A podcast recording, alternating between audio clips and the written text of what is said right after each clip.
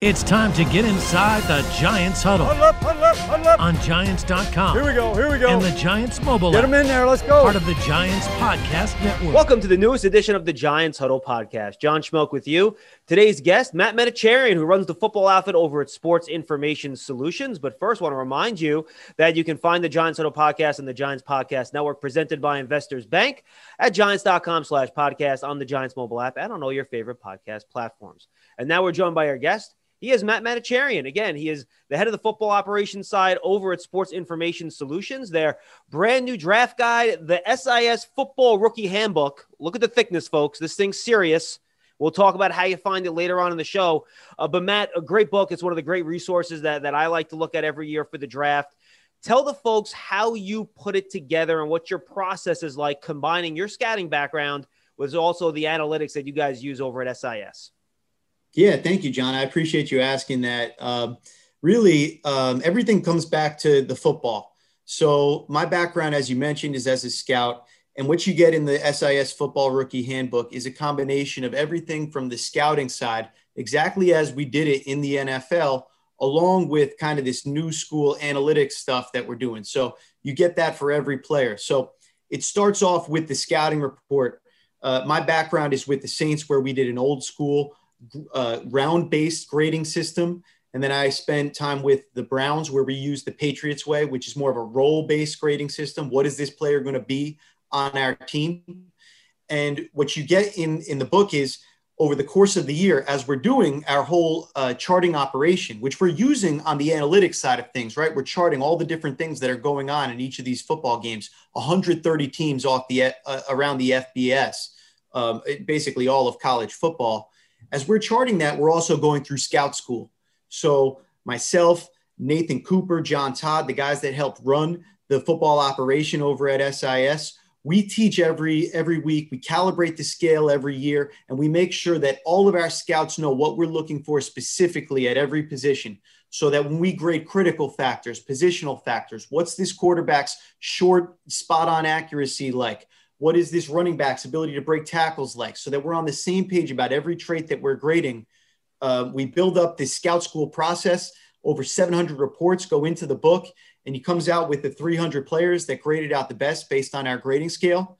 And then, like I mentioned, side by side, you get all the analytical breakdowns, the stuff that really is our bread and butter at Sports Info Solutions, what we're known for, what the teams pay us for, um, where you get all kinds of never before seen statistics that, that really help illuminate not just you know, a lot of NFL, a lot of football statistics historically, yards, touchdowns, interceptions, they're very limited. You don't have anything on a lot of the players on the field. There's 22 guys out there. We get into all 22 guys and what their impact is on, on the final score of the game. Yeah, and the information is really fantastic. Make sure you guys again go check it out. We'll talk about it more at the end of the show. So, Matt, I guess we should start here. The Giants, they've been very clear in, in their offseason discussions with the media, Dave Gettleman, Joe Judge, the need to add another big time playmaking weapon on offense. They had the 11th overall pick, and it's a good draft to need that sort of player. And we'll start at wide receiver, and then we'll slide Kyle Pitts into the mix too, because he's almost like a wide receiver, right? But I thought the interesting thing about your ranking of these wide receiver prospects is a little bit different. You do not have Ja'Marr Chase at the top. You have Jalen Waddle. Tell us why. Yeah, uh, you know, this is not a criticism of, of Ja'Marr Chase one bit. We love Ja'Marr Chase. We've got an all pro level grade on him.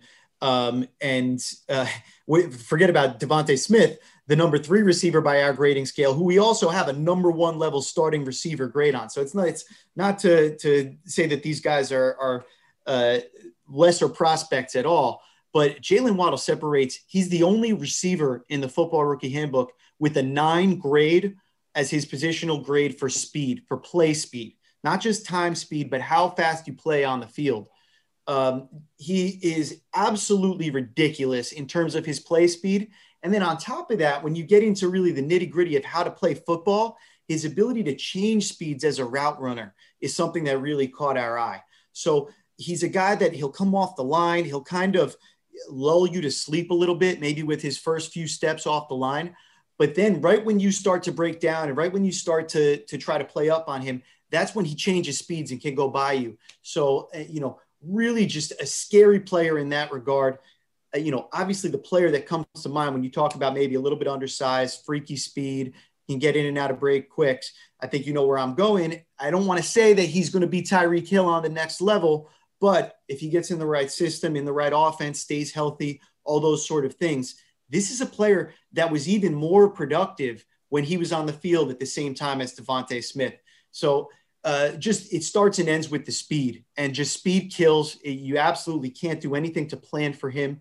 Um, he's going to command space in the defense, right? Football is a game where you gotta you gotta play the entire field. The more of the field that you can that you can attack, the more difficult you make the life on the defense. And he changes the dimensions of the field for you.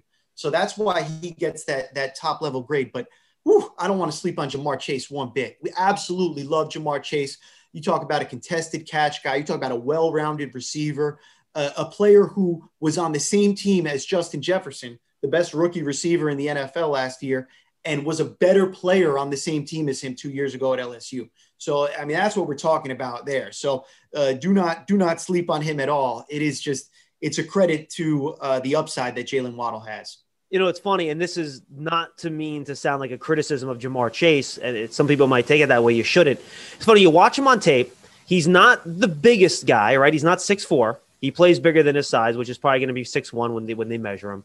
Um, he doesn't have the best breakaway speed like Jalen Waddle. He's not the best separator in and out of his break, but he can win in every conceivable way a receiver needs to, man. And that isn't something you see that's very common these days, right? Absolutely. So the uh, I, am glad you said that because the entire premise of our grading scale for all positions, but for receivers, it's it becomes a really critical thing is what's your ability to play both on the inside and on the outside? What's your ability to play multiple positions to be versatile? And so when you look at a receiver that's limited to being an only slot type player, somebody that that's not going to be able, that's going to have a hard time getting off of press coverage, stuff like that, that you're going to want to uh, kind of create opportunities for, that player, even if they can be an explosive, productive player, they're going to get naturally dinged by our grading scale. And uh, Ja'Marr Chase, you're absolutely right to point out his versatility, his ability to play on the inside, on the outside, his ability to command all three levels of the field in terms of you can throw him a bubble screen and he's going to break two tackles and, and go pick up 40 yards and break a big one. Or you throw the contested fade route on a back shoulder. He's who do you want above him to, to go after a back shoulder 50 50? Or when when they start to press too too closely upon him, he can go and take take off and, and be a threat down the field, not because he's got that 4-3 speed, but because if he's in a one-on-one with a poor corner that's got to go for a one-on-one ball with him down the field, if you've got any sort of a, a quarterback that can put the ball on him, uh, you know, we, we've seen we've seen what that can do. So uh, the versatility and the ability to uh, affect multiple levels and fulfill multiple roles for the offense, that's inherent to what makes you a good player. Uh, it's it's a very Belichickian way of thinking about things, and I'm open about it. We're very influenced by a Belichickian way of thinking about things. He's he's kind of smart. Um, so Good call, by the way. Good move. yeah. It's funny. DeVonta Smith, you know, his, his big criticism is for people that have dinged him is his size, right? You guys have they haven't had the pro day yet for Alabama, so people think you know 175 or somewhere in that area. There aren't that many receivers that have played at that weight. But man, I got to be honest, I went through a lot of his tape, and that doesn't show up. You see the, the the thin frame and all that, but you don't see it really have a negative impact on him as a player. If he's sitting there for the Giants at 11, can he be that? X level wide receiver that can complement a Sterling Shepard in the slot, Slayton as a deep threat that can, much like you said with Ja'Marr Chase, win at all levels of the defense. Yep, absolutely. I think he's a, I think he's a number one receiver. I love him with Slayton. I think Slayton's an underrated player in this league. I think he's he's an absolutely outstanding receiver, and I think they would be a great complement. What you get with DeVonta Smith is just smooth, smooth, smooth. Everything he does, he does with ease and it's it's a it's an underrated thing that you don't necessarily think about as a, a, football fan. I think a lot of football fans watch and they say, okay, what was the production? But when you see the ease with which DeVonta Smith won against top level college football competition, that, that means something from a scouting perspective. Uh, I don't I can't think of any receivers that have come out recently who I feel better about their hands than DeVonta Smith. I mean, like so you can go back. I don't know. Is am I allowed to talk about Odell Beckham on a on a Giants? Of course podcast? you are. Yes. um, you know, going back though, you know, it, it it's kind of on that that level in terms of what he is with his hands. Not to say that he won't drop passes. It, happens to everybody, but he has the ability to really make special catches. Every time there's a 50-50 ball, you you don't want you don't like the chances of that defender. I don't care how big or small DeVonta Smith is.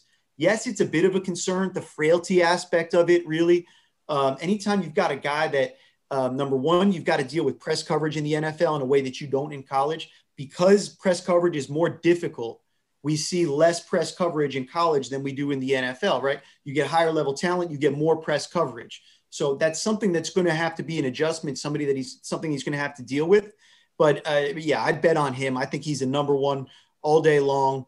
Um, and I mean, I was just looking up some of the stats because it, it, crazy numbers on him. We have something called total points rating this year you probably remember from last year, we had total points. It's kind of our, our total player value stat on the analytics side, which basically says take all the things you did into context the yards, the touchdowns, the bad plays, the drop passes, how open you got, all that kind of stuff, and fit it into one number.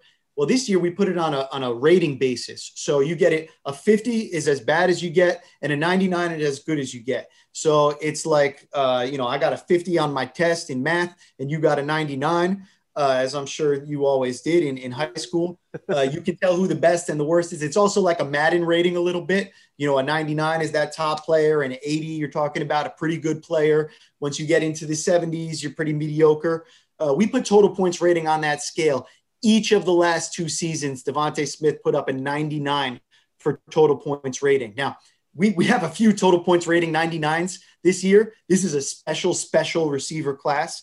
Um, but two straight seasons of that kind of production where uh, across all of the receivers in FBS and NCAA, he is on, on, on that sort of a 99 percentile level. And that would also be comparable to kind of like the war statistic in baseball, right? Where you kind of try to put everything into one thing. Yes, absolutely. Uh, we actually have a war statistic at Sports Info Solutions that just exists on the NFL level right now. But that literally takes um, our total points formula and it strips out the replacement level value, right? Got it. You can have, you know, all quarterbacks are going to be responsible for more points than all running backs or all offensive linemen or linebackers. But how many points above replacement are they worth? Is that question. And uh, yeah, you can bet right now with free agency going on, that's that's being used a lot these days. All right, now let's slide Kyle Pitts into the mix here, and this might seem crazy to people that haven't watched him you know, we talked about how this is, you know, you have three number one all pro graded wide receivers, but Kyle Pitts might be better than all three of them, right? He is just ridiculous. You know, people love to talk about positional value because it's really easy to wrap your head around, right? We're talking about what my team needs are. Everybody loves to talk about team needs. You know me, I'm one of these guys that hates team needs. I'm all about best player available. Um, but it's easy to think about and it's easy to think, ooh, we need a wide receiver. Let's go look at the wide receiver board. It's also easy to think, oh well, tight ends. That doesn't seem to be a position that that uh, you know when I read about it on the internet, people talk about as being a valuable position. Everybody talks about quarterbacks, wide receiver, left tackle, cornerback, defensive end. Kyle Pitts is different. Um, we've got that 7.1 grade on him, an easy all pro level grade. Um, and if you want to consider him a wide receiver, if it makes you easier to think about him as a big wide receiver, I mean, what do you think about Sterling Shepard as, right? Is he a wide receiver? Is he a tight end? I, I, I don't even, I think when he came out, he was considered a tight end, right? You mean Engram, right? You mean Evan, Evan Engram? Engram. So, I'm sorry, Evan Engram. Yep. Um, I I'm, can flip the two in my mind. Um, right. But Evan Engram, does he ever line up as a tight end? Really? It, it's so rare that you see it. Kyle Pitts will actually do that. He's got the size and he can line up in there, but he's just absolutely special as a receiver. Um, when you looked at the Florida offense this year, there's a good argument that he made Kyle Trask a prospect. I'm not trying to say that I, I don't I don't want to say that that uh, Trask can't play at all. We, he's our sixth ranked quarterback in the book. Certainly a drop off after the top five guys at quarterback. But when you look at his performance when Kyle Pitts was playing versus when Pitts wasn't playing, uh, you kind of extrapolate that to Daniel Jones. It's awfully enticing.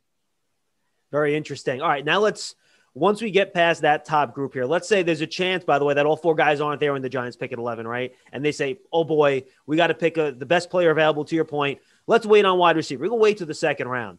If you're looking for a guy that can complement a Slayton and a Sterling Shepard, maybe a bigger guy that can play X, get make those contested catches, who should the Giants be looking at in round number two when they select the number 42? Uh, that's interesting. There are a few guys that, that we would put in that range. So I'm, I'm, I'm peeking at the football rookie handbook right now. Um, Rashod Bateman, Bateman, Tylan Wallace, Sage Surratt. Those are all guys that you don't hear as much love for, certainly as those top three guys. That uh, if any of those three are available, they could all fill that role that you're talking about. Quite specifically, um, that that six seven grade range is an indicator that they can play inside, they can play outside. Um, we really like those guys, uh, specifically Bateman. I think he'll probably be gone at that point, but he's special. Um, D'Wayne Eskridge is a guy that um, I would think about. Again, I don't know if he fits that X role that you're looking for in terms of what you're asking for. I think he's more of a slot, but um, man, it, you know, in a in a if you can't get either of those three guys that I'm talking about in the second round, I think you might want to wait and actually hang out a little bit longer mm-hmm. and take advantage of the depth in this receiver class. So you don't think the guy once you get past that first group of five or so, you don't think there's going to be that much of a difference between the receiver you get at say 45 versus the receiver you get it around like 75? If there's one thing I learned from my time in the NFL, it's that there there rarely is. Um, when you look at receivers and running backs specifically, those are two positions that um, they exist, is the best way I can think of to put it. Um, we talked about war a minute ago. That's value over replacement. The replacement level is higher for those positions. By the replacement being higher, then the value above replacement becomes more difficult. So part of the reason why these these top receivers are graded so highly, the three receivers, the one tight end, is because these guys are real replacement level changers, right? Think about Stefon Diggs going to the Bills and all of a sudden turning their number one receiver into their number two receiver, their number two receiver coming into the three receiver. And then, oh, yeah, we're going to add Gabriel Davis to the mix. That's what you're talking about when you add those sorts of players. Once you get out of those three guys, I mentioned three names for you at, at, that I think are, are complementary, can be starter, every down level players. After that, you get into the pick and choose. Some guys are slots, some guys are going to be better on the outside. Um, one name that comes to mind is as uh, more of a, a, a, probably outside type player that I was looking at was Amon-Ra St. Brown. Um, he's an interesting player out of UNC, uh, USC. Um, I don't know if he fits the exact possession style role, but but um, uh, you look you look throughout the draft and just we talk about a vertical grading scale. So this guy is a top graded player. These guys are middle graded players. These guys are low. But a horizontal grading scale incorporates where's the quarterback board? Where's the wide receiver board? Where's the offensive tackle, the defensive tackle? And when you look across all those levels, every position thins out faster than running back and wide receiver. So that's why I'm, I'm, I'm more a proponent of if you're not getting a real difference maker, then it might make more sense to wait and focus on those other positions. Yeah. final question on the wide receivers. I'm sorry, Matt. I didn't interrupt you. Final question on the wide receivers. You mentioned you got a huge group in that kind of like number three wide receiver group. One guy in, sp- in particular I want to ask you about in that group is Terrace Marshall at LSU because if you put you know the ingredients into a wide receiver machine, it'll pop out somebody that probably looks a lot like Terrace Marshall. What are his limitations that you think takes him out of that second tier that you talked about where you're not so comfortable with him as a three down, every down, number one or number two wide receiver starter? Yeah, I mean, you look at him, the physical tools are amazing size, play speed, catch radius, um, a guy that can make catches outside of his frame all over the place, all that kind of stuff. Um, what I get concerned about is kind of it's a little bit raw right now. Um, you don't see everything coming together in terms of the high level production like we're talking about with some of those other receivers receiver these days, it's become a thing where in college football, you better be able to demonstrate that you're going to be a difference maker that actually shows the difference making talent on the field before we're going to buy in on that uh, uh, all the way. So I think a little bit of what you saw was scheming him open um, and kind of him being a guy that's either he's going to run vertically straight down the field where there's not a lot of like shiftiness in his route tree as far as being able to do different things. But um, in terms of upside, I, I, agree with you because size, speed, hands sign me up, right? So it, it, becomes incumbent on, on the team having a really good vision for him um, and fitting him in. Um, I don't think he's ever going to be somebody that you're going to want to play on the inside. I, I think he's probably an outside only prospect. All right, let's do a couple reads here quick, Matt. Limited Giants season tickets are on sale now for the 2021 season. In addition to ticket savings, membership benefits include access to exclusive events, experiences, pre-sales, and more. You can lock in your seat starting at just 100 bucks. Call 888 NYG 1925 or visit giants.com slash tickets for more information. Giant fans get a New York Giants checking account from Investors Bank with the Giants branded debit card, security features, and discounts at the Giants online shop. You can earn up to 250 bucks when you open an account at investorsbank.com slash Giants member FDIC. And finally, don't miss out on your chance to experience a premier hospitality experience watching Giant games and world-class concerts in 2021 as a Giant Suite partner. Limited full season locations are available or place a deposit for individual games. Once again, it's 888 NYG 1925 or visit giants.com slash suites for more information. All right, Matt, let's move over to the offensive line here. And folks, just so you understand, Matt and I are recording this at the end of the week prior to the start of free agency. We basically just found out the Giants let go of Kevin Zeitler. Um, I didn't want to do a free agency podcast at the start of free agency on Monday because, frankly, things can change hour to hour. And by the time the podcast is up, you're going to have something new happen. So uh, we figured do draft to start the week. But Matt, now the Giants might be in the need of an offensive lineman here. Uh, they got a lot of young guys from last year: Shane Lemieux, Matt Peart, Andrew Thomas, Nick Gates was really a first-year center playing that position. So maybe they want to add another offensive lineman for competition or a starter. You guys have Penei Sewell as one of your highest graded players in this draft class. Uh, odds are, and you can stop me really quickly. You don't think he's making it to 11 where the Giants are picking, right? No, I don't think. I don't think you got a chance at him at 11. I'd be shocked. Okay, so let's move past him then. Let's go to the next guy. That's Rashawn Slater, and you, you watch his tape from from 2019 it looks impressive. His arms measured at 33 inches exactly, a little bit short for a tackle, but you guys do think he can play that position, right? Is he a guy that really, just from a grading talent perspective, could be an option for the Giants at 11th overall? Uh, yeah, absolutely. I think that's a that's probably where he fits in, right around that range of the draft. Rashawn Slater is a really interesting prospect because you're talking about a guy that that has uh, the physical traits that you look for, but also really a good athlete, really somebody that um, has that sort of dancing bear persona um, that you look for, somebody who plays intelligently, takes good angles. Um, he's got strong hands, strong upper body so that he can control other players. You see the ability to flex, the flexibility in his lower body. Uh, I think that's a big part of what his game is. Um, not the prototypical left tackle arm length, Anthony Munoz, whatever you want to talk about as far as that goes. But, it, uh, you know, I know Andrew Thomas had his ups and downs throughout the year last year, but we absolutely loved Andrew Thomas coming out.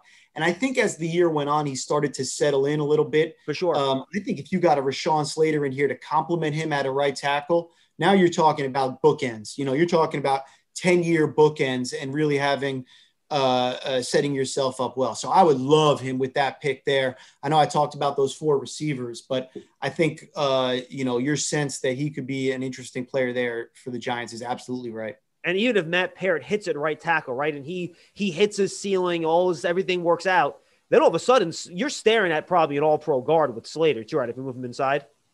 Yeah, absolutely. I think you've got positional versatility. I think with with um, with, with Slater, you look at somebody who uh, you could make an argument that he fits better on the inside.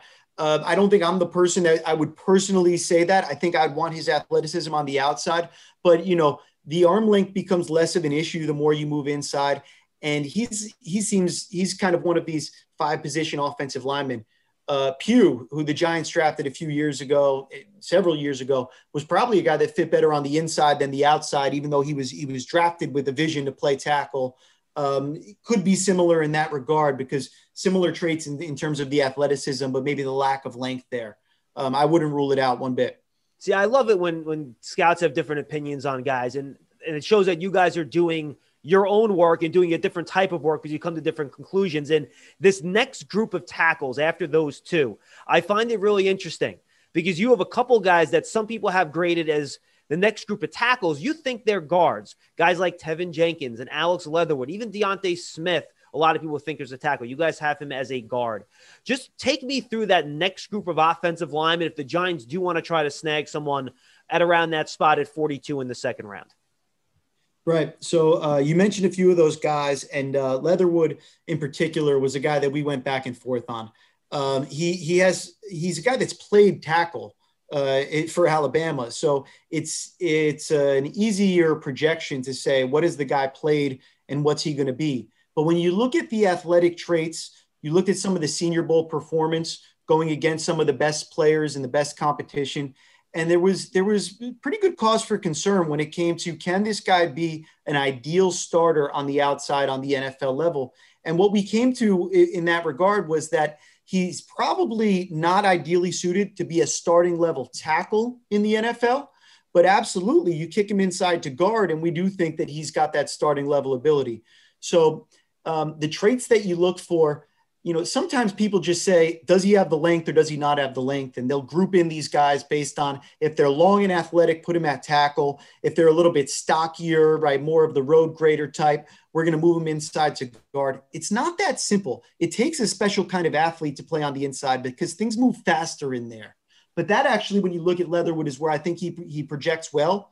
I think when he gets outside into those wide spaces, you start to see his physical limitations show up the mental processing is really there when you look at a Leatherwood. So I think uh, the ability to um, pass things off, deal with stunts, all of that sort of stuff, and, and, set a good anchor on the inside. He's better suited for that sort of thing. And, and uh, you could say that about those other guys that we projected to kick inside as well. Interesting. How about a second round, either guard or tackle? Landon Dickerson's, I think, is interesting guy. There's a huge injury red flags with him. Any else? Anyone else that you guys really have focused on in that you know 40 area in the second round that you think could be a really good offensive line value for the Giants and multi-position flexibility, which I know is a big thing for you guys in general, it would also help in that regard, I think too. Yeah, Elijah Vera-Tucker is the guy that comes to mind right off the bat, especially when you start to mention versatility. So he's at the 6.8 grade level. Um, I, we we're not in the prediction game of where guys are going to get taken, but if he goes in the first round, okay, bless him. If he's there for the Giants in the second round, he's somebody that I, w- I would be salivating over out of USC. Talk about versatility. Uh, you talk about awareness, like we were just saying a minute ago. Somebody that that jumps out on the film, the football intelligence with him. Um, he's got uh, the versatility. So you think again, another guy that can be really a five position player on the offensive front. Um, he's fit in well in USC scheme um, an athletic guy, a guy with great body control, uh, somebody that uh, if he's still available there, a, a, he jumps off as a, as a guy that I'd be excited about. And Dickerson's a really good player, right? As long as he's healthy, Landon Dickerson. Oh yeah, absolutely. When we looked at Dickerson, um, we we grade these players based on um, their their talent level. So we we grade them based on how we see them. We try not to involve the the uh, the injury aspect into it too much that's got to be a concern when you talk about him. Um, but I mean, leave that to the doctors. In terms of the play on the field, absolutely a guy, again, talk about versatility, somebody that, that can probably play multiple positions for you. All right, let's go to the defensive side of the ball. I'll leave the two big needs for second and third here. But another guy that you are a bit of an outlier on, and I love it. I want to know why. Micah Parsons, you think him he's more of a Will than a Mike, which I know is different from some people and you also don't even have him as your top will linebacker. Tell me why. So, I mean, we have a decent grade on him. Uh, we think he's we think he's a good player. It's probably a combination of us being a little bit higher on some other players, and and that happens um, with us. Um, uh, I'm pulling up I'm pulling up our reports right now to look at the guys that we have rated above him, uh, just just to jostle my memory. Sure. So uh, above him, uh, you look at Jeremiah Owusu uh, Koramoah out of Notre Dame. Um, he's the type of player that we think of as, as potentially um, the future of the will linebacker position. One of these true overhang defenders who, when you look at the, the way that football is going these days and the way that, that uh, college football is trickling into the NFL, the sort of player with the versatility that he possesses, somebody that we really love. Uh, Dylan Moses, I wrote the report on. I'm way high on him compared to a lot of other people. He played injured last year uh, at Alabama and um, was not at his at his full strength and speed. But when you talk about a player that can play in the box, can play in the slot, can play any position, if he can get to his full his full uh, range of athleticism from before his injury, uh, that that's a scary type of player right there. Um, in terms of Parsons, it's not to say that that we uh, dislike Parsons we're a little bit less enamored, though, with guys that do more of their work in the box, rather than on the back end. And we got concerned about the pass coverage ability. So I don't want to criticize him and make it out like we gave him a bad grade. We think he's a bad player. A six seven final grade is an indication that we think you're a starting level player in the NFL, not just a starter, but a starter level on a Super Bowl level team, right? A starting level player. So he's a guy that you have to circle for his play speed, his range, his ability to do all those things in the run game that you look for. But barely saw him play man coverage uh, at Penn State. And in zone coverage, he was not a guy that stood out as being a, a real plus defender. So if you're not a plus player in the pass game, it, it's hard for us to give you that that transcendent level grade. He's right there though amongst the top wheels, though. I'm not going to lie. But you would maybe put a little pause bond on him as high as 11, simply because, and again, you're right, it's a passing league now. If you can't cover, you know, I think picking in the top 15, if you're not going to help pass defense, then that might not that might be a little bit too rich, right? Yep, it's rich for me. Um, you know, uh, here I was a year ago saying that that the Giants were too high on Blake Martinez, uh, and I wasn't a big believer on, on, what he could do either. Blake Martinez outplayed my expectations this past year, so uh, you never know how how they're going to perform until you you unwrap the gifts and you and you get to see how they play on the field. But um, uh, for me, eleven would be rich. All right, let, let, let's go to cornerback, uh, man. And I think there are some guys at cornerback that maybe wouldn't be too rich at number 11, right? Oh, I mean, there's one guy that, that I think of right away, um, and then that's Patrick Surtain Jr., uh, Jr., the second, whatever you want to call him. Uh, he's that guy for me.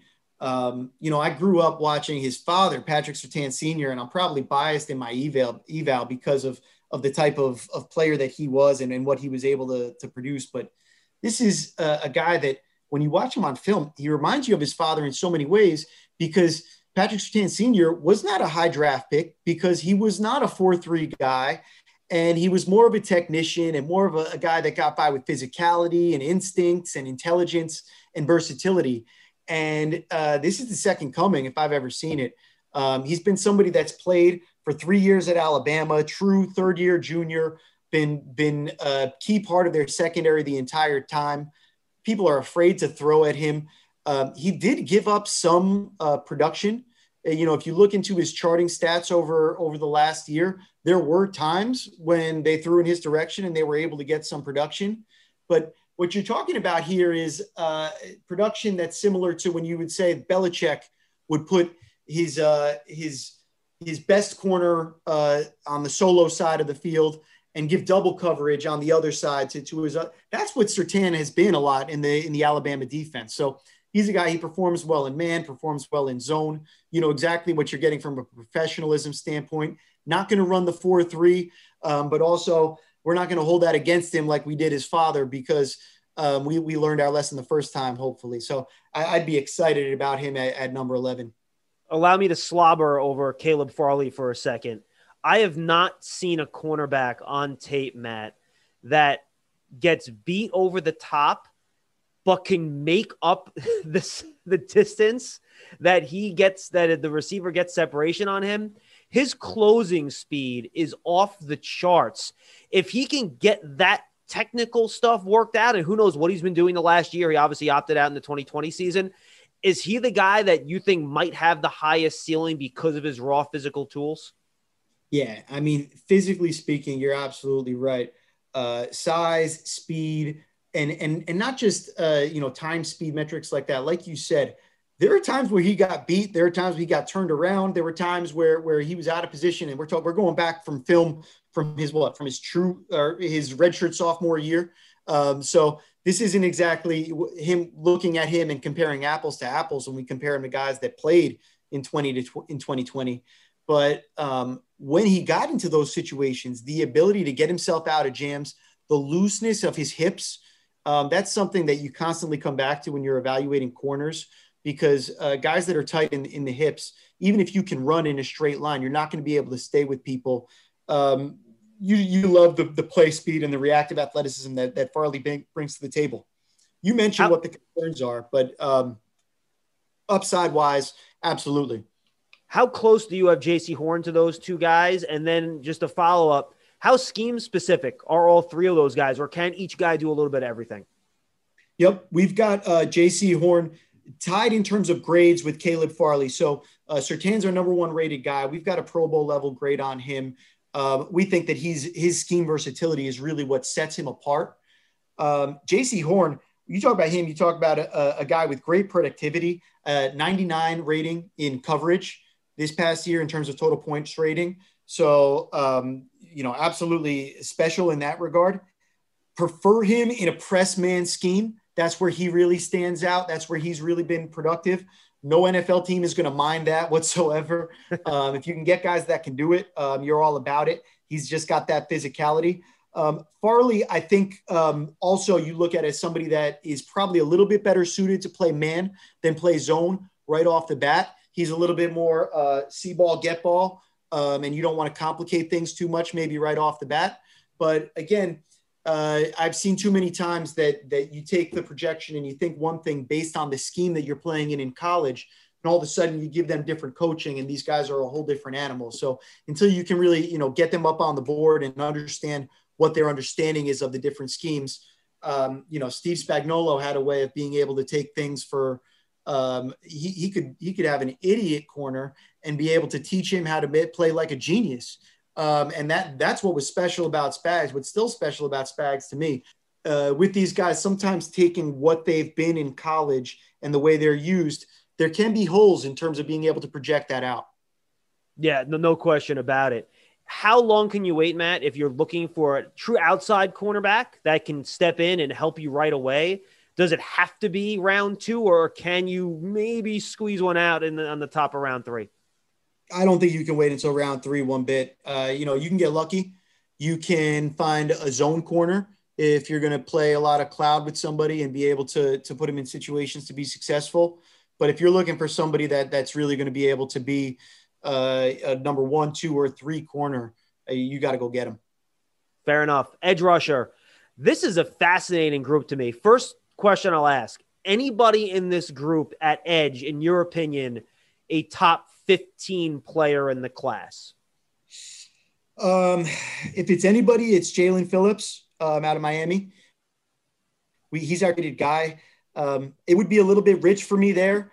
Um, we've got an injury flag on him as well but um, he's somebody that we think is is a, a, good starting level player, kind of across the board. Uh, excellent size, got the prototypical kind of left defensive end type of ability. So uh, somebody that I scouted in the past when I was in, with New Orleans was, was Cam Jordan coming out. And that was really the, the, the thing that, that it was about him was he wasn't going to be that freak edge rusher that you looked at as an ideal weak side right defensive end. This is somebody that's more going to fit in on the left side, play over the tight end, be able to dominate the tight end, have length and strength to set the edge, and then also be a good pass rusher, but probably not a perennial double digit guy, anything like that. So if you can if you can uh, adjust your your level of expectation, we do think he's got a, an excellent ability uh, to bend.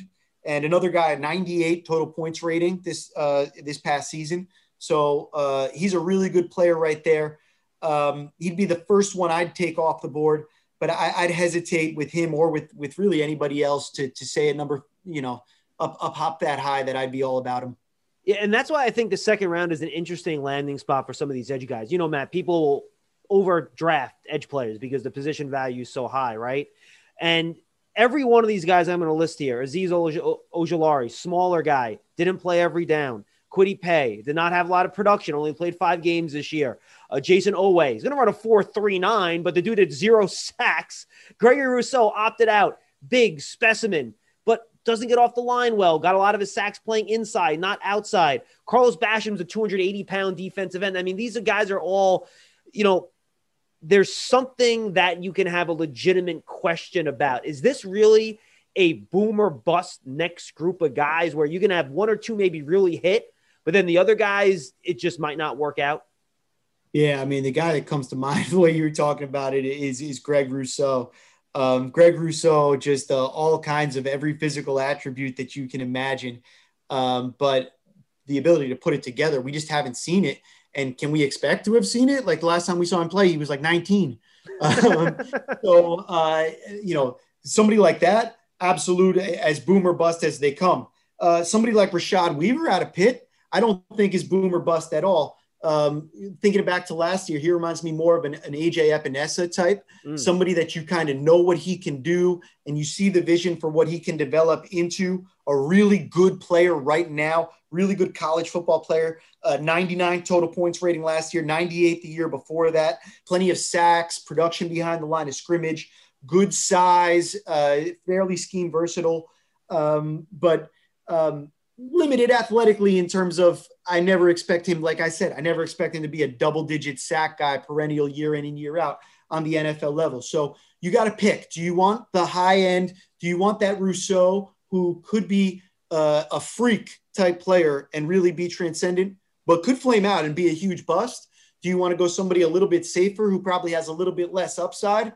Either way, if, if, if you didn't have any holes, you'd be a top 10 pick, right? So, uh, you know, that's why these guys are going to be available. I do think it's a good class in terms of the, the top 100 depth guys you'll get in the second and third round. Across a lot of positions this year, the story is going to be pretty good depth in the top 100 players. When we get to day three, watch out. It's going to start to thin out really fast because of just the nature of this year's class, with the players being able to go back to school if they're not highly regarded. What positions do you think are really deep, Matt, that can really travel well into round three? Oh, uh, you know, we just talked about a couple of them. I think edge for sure is one of those. Um, I think there's better linebacker depth this year than in some other years when you talk about that. Uh, there are several corners that, that I would that I would be thinking about in rounds two and three uh, that that could ascend into into being a number two, number three level guy in a couple of years.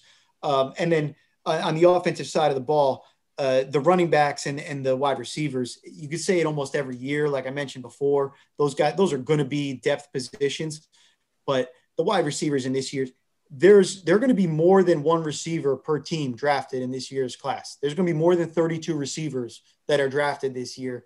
Uh, when you talk about depth in a class, I mean, yeah. That's crazy. I, I, hope this was enjoyable because I didn't have to ask you about quarterbacks until we're like 40 minutes into this thing. I'm sure that's what people always lead off with, right?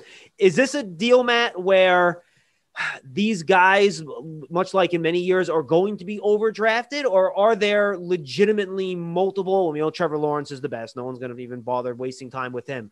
But that next group, are these guys legitimate top 10, top 15 picks, or a team's going to be reaching a little bit, picking them that high if they do have quarterback needs?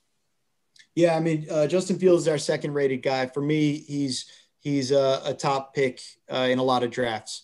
Um, he's not as bulletproof. The floor is lower than Trevor Lawrence's floor, um, just uh, in terms of what we've seen from him.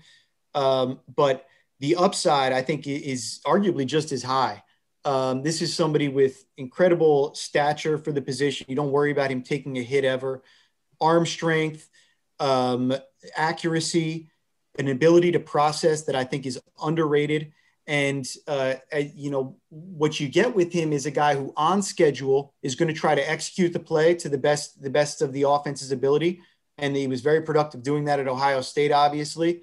But also somebody off schedule. We talk about the guys that we love in the NFL today: our Mahomes, Deshaun Watson, Russell Wilson. The ability to do things off schedule. Uh, people might be critical of him for pulling the ball down too quickly most defenses that he faced were not critical of him for pulling it down too quickly. Uh, you, you, know, or, or they, they, they also were critical, I should say, because they would have rather he held the ball in the pocket and stay back there. He will make you pay. He's the sort of athlete, uh, you know, people don't think of Drew Brees as a great athlete, but one thing that, that I learned from being around him was that he was such a good tennis player that he beat Andy Roddick in tennis in, in high school. Um, when wow, I didn't know that.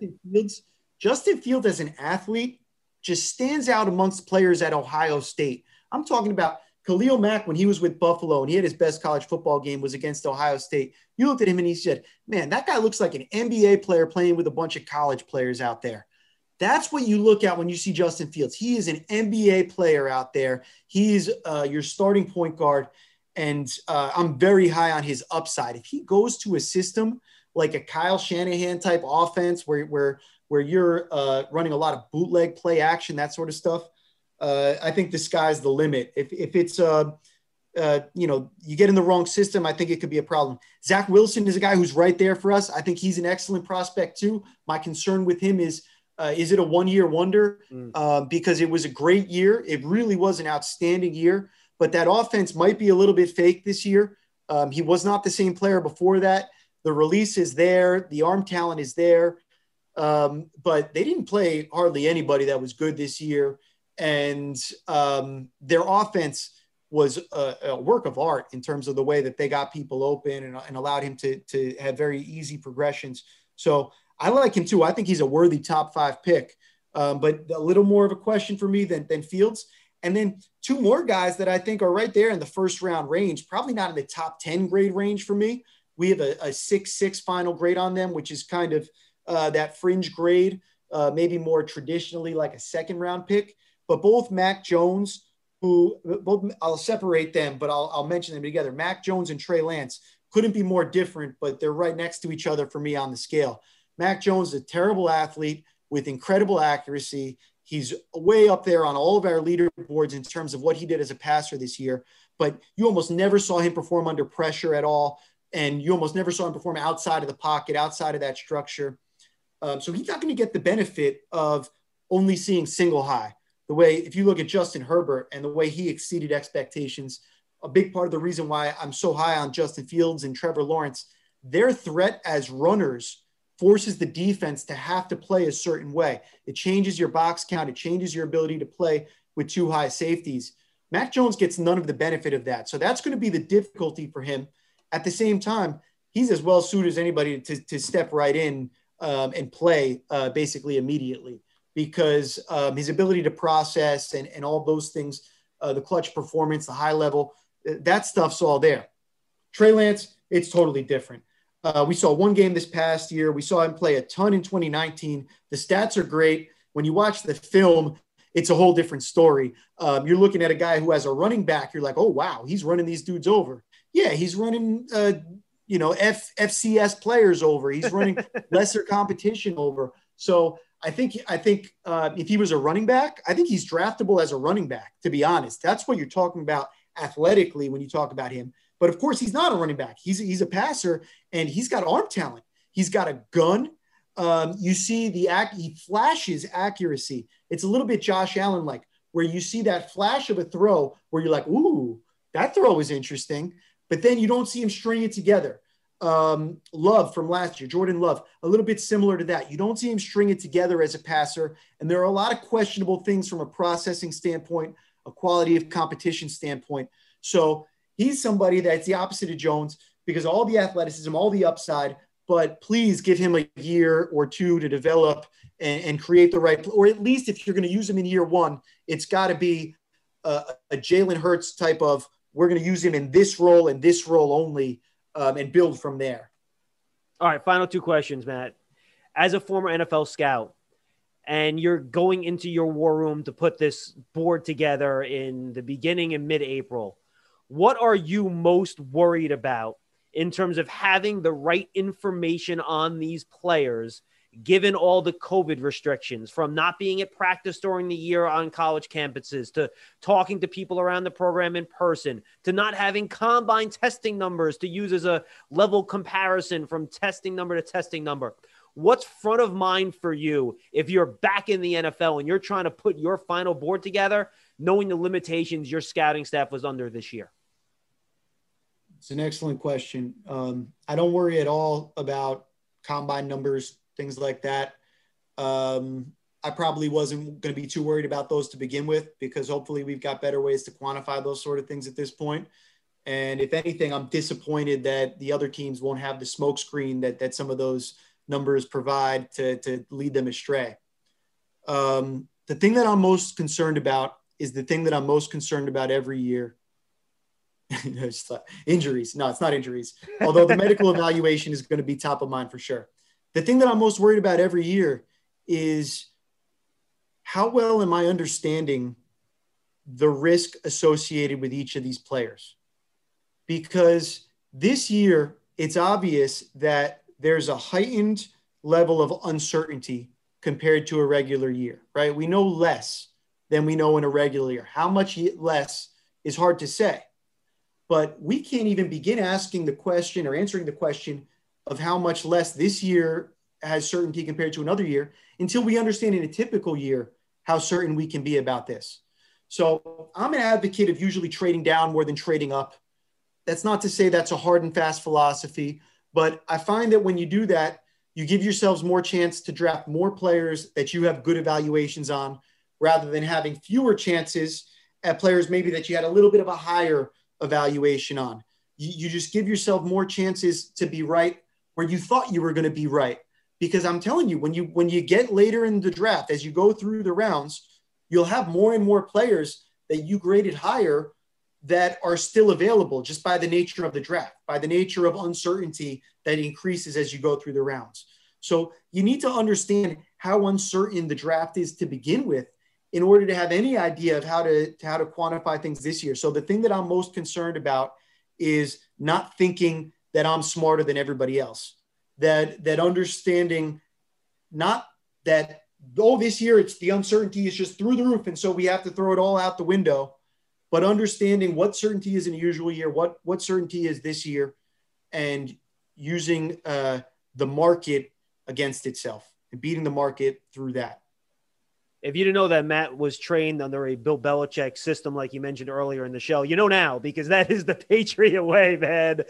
Maximize your swings at the plate. The comp picks came out again. The Patriots are on the top of the comp pick list at every single round again, man. They just get swings and swings and swings we call it the Giants way. He came up, you know, with the Giants, or, or maybe even the Navy way, if we want to go Steve Belichick.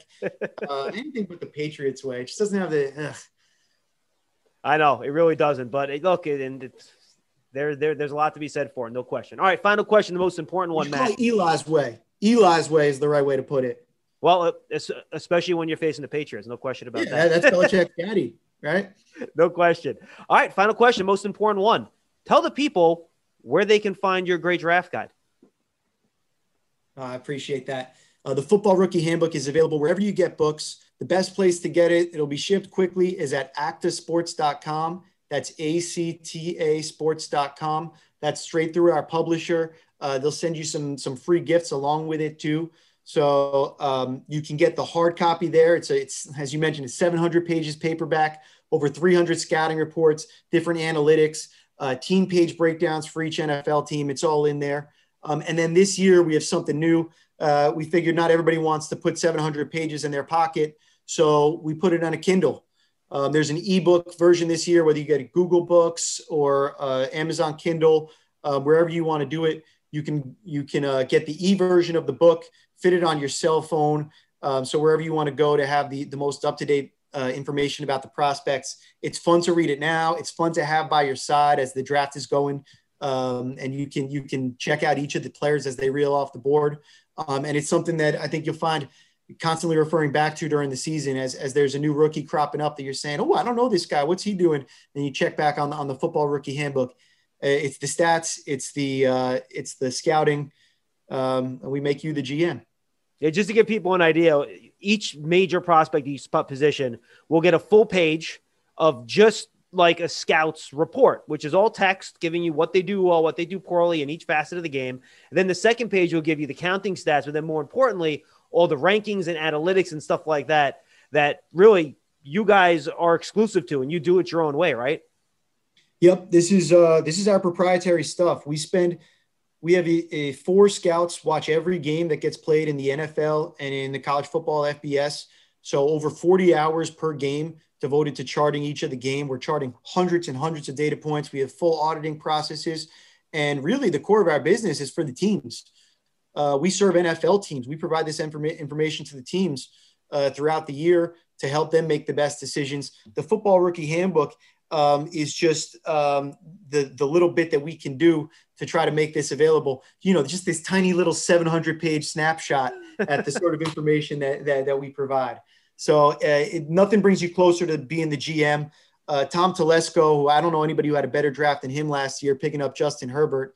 Um, he made a great pick there. He uh, he's on the back cover of our book this year, complementing the work that we did last year, uh, being able to provide the scouting, the analytics, all in a concise package for you.